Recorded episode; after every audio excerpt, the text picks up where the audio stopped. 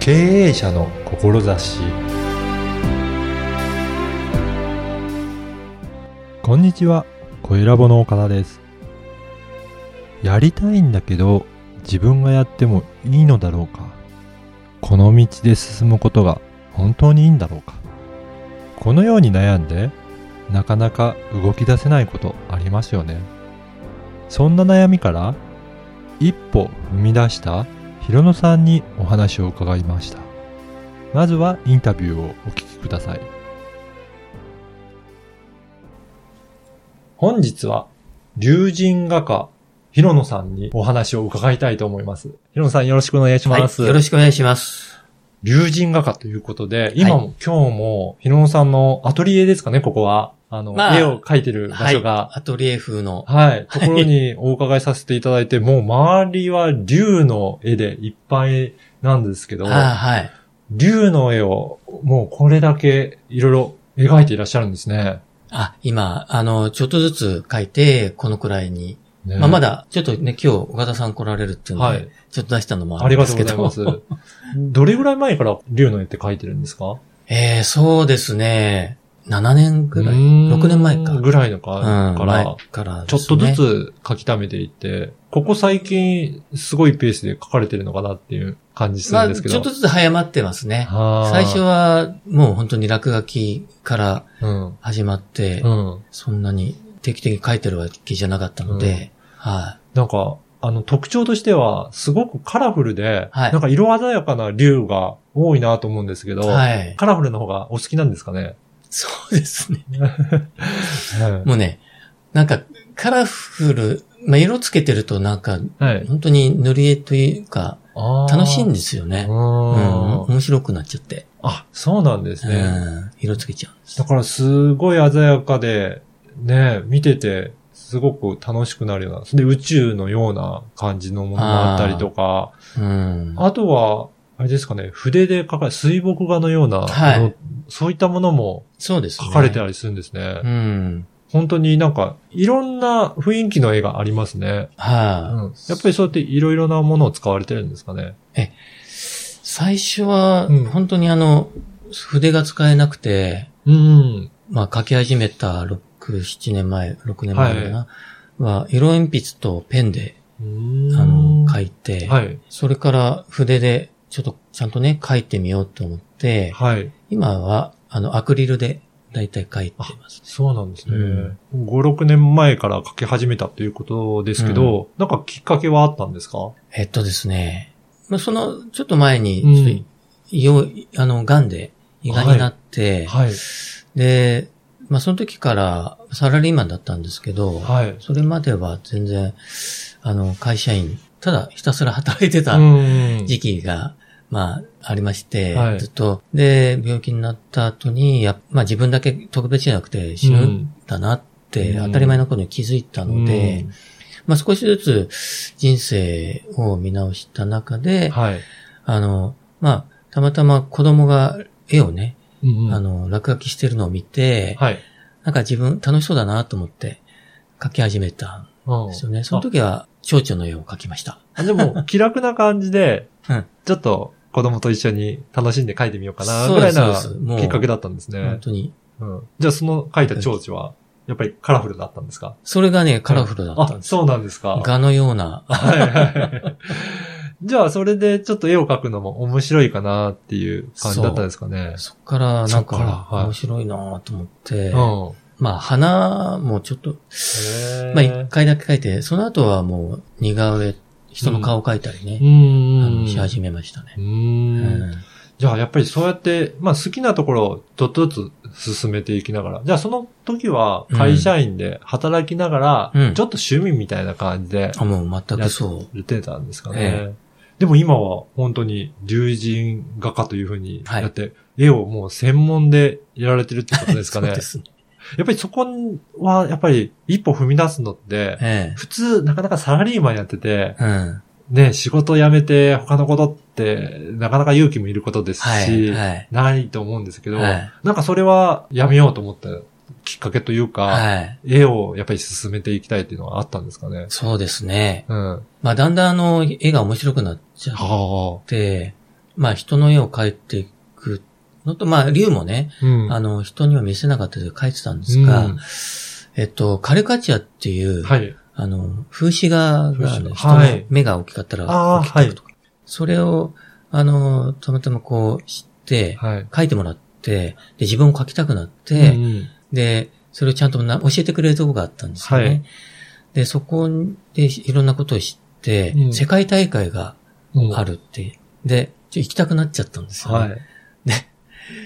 まあ誰でも行こうと思えば行けるので。はい。で、行ったら、そこで300人ぐらいの人が、ああの、ホテルのね、うんこの、なんか大きなレセプションルームかな。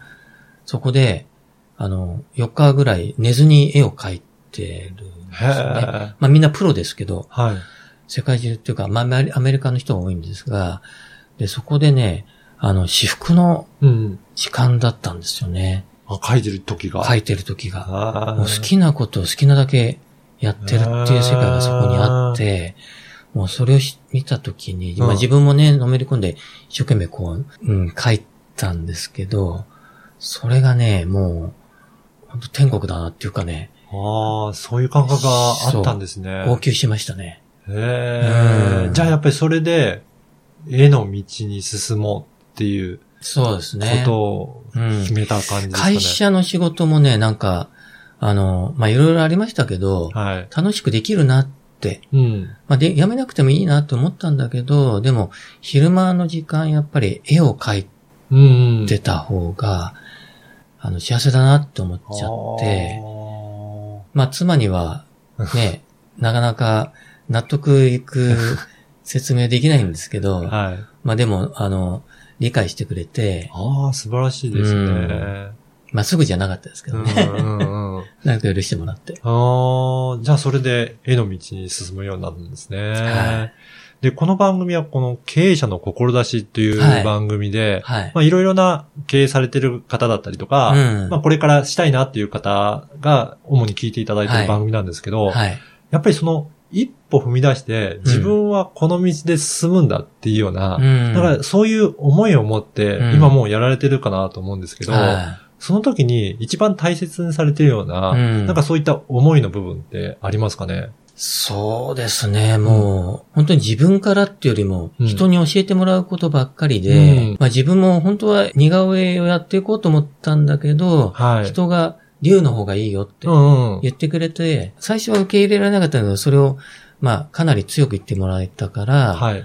受け入れたところもあるんですよ。はい。やるで、ちょっとそれも怖い、やることが怖いなって思うことばっかり良い人から言われて、それはどういった怖さなんでしょうかねなんか本当は、やりたいんだけど、うんうん。うん人に言えなかったり、あー人がそれを言ってくれて、あでも、いや、それって自分が、いやいや、まだできないとか。ーだから自分の枠を超えたところにあるような、そうそうそうそものうだから、そそうこまでできないんじゃないかっていう思いの怖さですかね。ですね。ああとは、自分ができてるからこれいいよって言ってくれたことを、いや、そうかなって自分が受け入れーられなかったり、まあ、竜がね、今もそうなんこれいいのかどうか自分ではわかんないんですようーん。人がいいって言ってくれるから、はいまあいいんだなって。あで人が許可してくれるというか、あー OK を出してくれるから、自分はいいいいっていうか好きだから書いてるけど、ー。はい。よくね、人の、あの、才能、まあ才能、これが才能って言うんだったら、ね自分のはいそう、よくわかんないって自分が。そうですよね。当たり前に出てきているうんことだと、なかなかそれがね、才能だっていうのを気づかなかったりとかしますけど、人からね、そうやって言ってくれるっていうことは、そ。そうなのかなっていうう、で、そういう感覚があるんですね。ですね。だからそれを受け入れるっていうのが、まず、なかなうかん難しいっていうかね、そうですよね。うんえ素直じゃないとえ余計に。うんうんそれともう一つはだから、やっぱり人が怖いこと言ったら、はそれをやってみるっていうか、やんなかったことってたくさんあって、い。はい。やっとけばよかったって後から思うことがたくさん、あり後まかすらよもねあるのでう、ん。うん、それ大事だなって。うん。やっぱり、その時やっとけばよかったっていう後悔は、うん後々になるとしたくないですもんね。そう。それだったら怖くても挑戦しといた方が良かったってそう思えると、せっかくね、そう自分の人生ですからね。そうですね。じゃあ今年は何かそういったうん。怖いけど挑戦してみたっていうようなことってありますかねえっとね、いくつかあって、今年は特にちょっと怖いことが来たらやろうって思ってて。思 って。はい。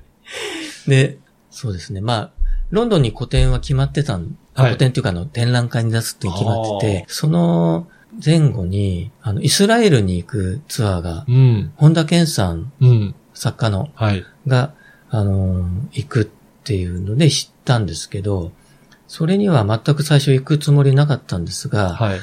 あの、5月にそれもあって、ちょうどロンドンに、そのツアーを行って、そのままイスラエルからロンドンに行けば、はい行けちゃうっていうのを気づいて、で、行くことに予したん算でしすよたんですね。 それも勇気あることですよね。うんなんかね、お金もかかるし、あ時間もかかるし、はいまあどういうツアー、まあね、ー、ね内容も行ってみないとわからないけど、なんかね、行くとえなるほど。何かあるんじゃないかなって思って、それでどうでした行った結果は。まあ、行ってね、いろんな気づきとご縁と、おう本当に、まあ、学びというかね、うん。あとは、そうですね。まあ、本田健さんがきっかけですけど、うんまあ、健さんと10日間一緒にいるっていうのもなかなかない、 そうですよね。うん、機会だし、あの、まあ、そこからね、また、絵をね、うん描いてほしいっていあうことをいろいろ回言っったてんでいただいすねたり、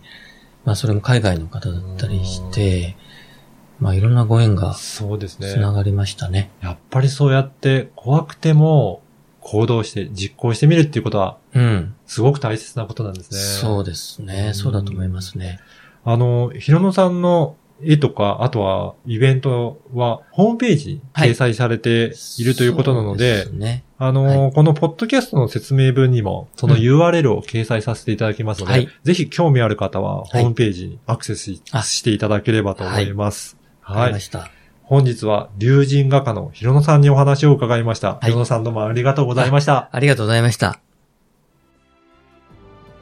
いかがだったでしょうかがんを患ってから自分の人生について考えた時怖いけどやりたいことをやっていこうと決心されたそうです怖いけど進むことは人生を変えるためには必要なことですよね怖さを感じながらも前に進んでいくとその先には今までとは違った世界が広がっています一度しかない人生やらない後悔より挑戦して失敗してみてはいかがでしょうか龍神画家平野さんの絵はホームページでも見ることができます説明文にある URL からチェックしてみてくださいあなたの思いを声で届けてみてはいかがでしょうかではまた次回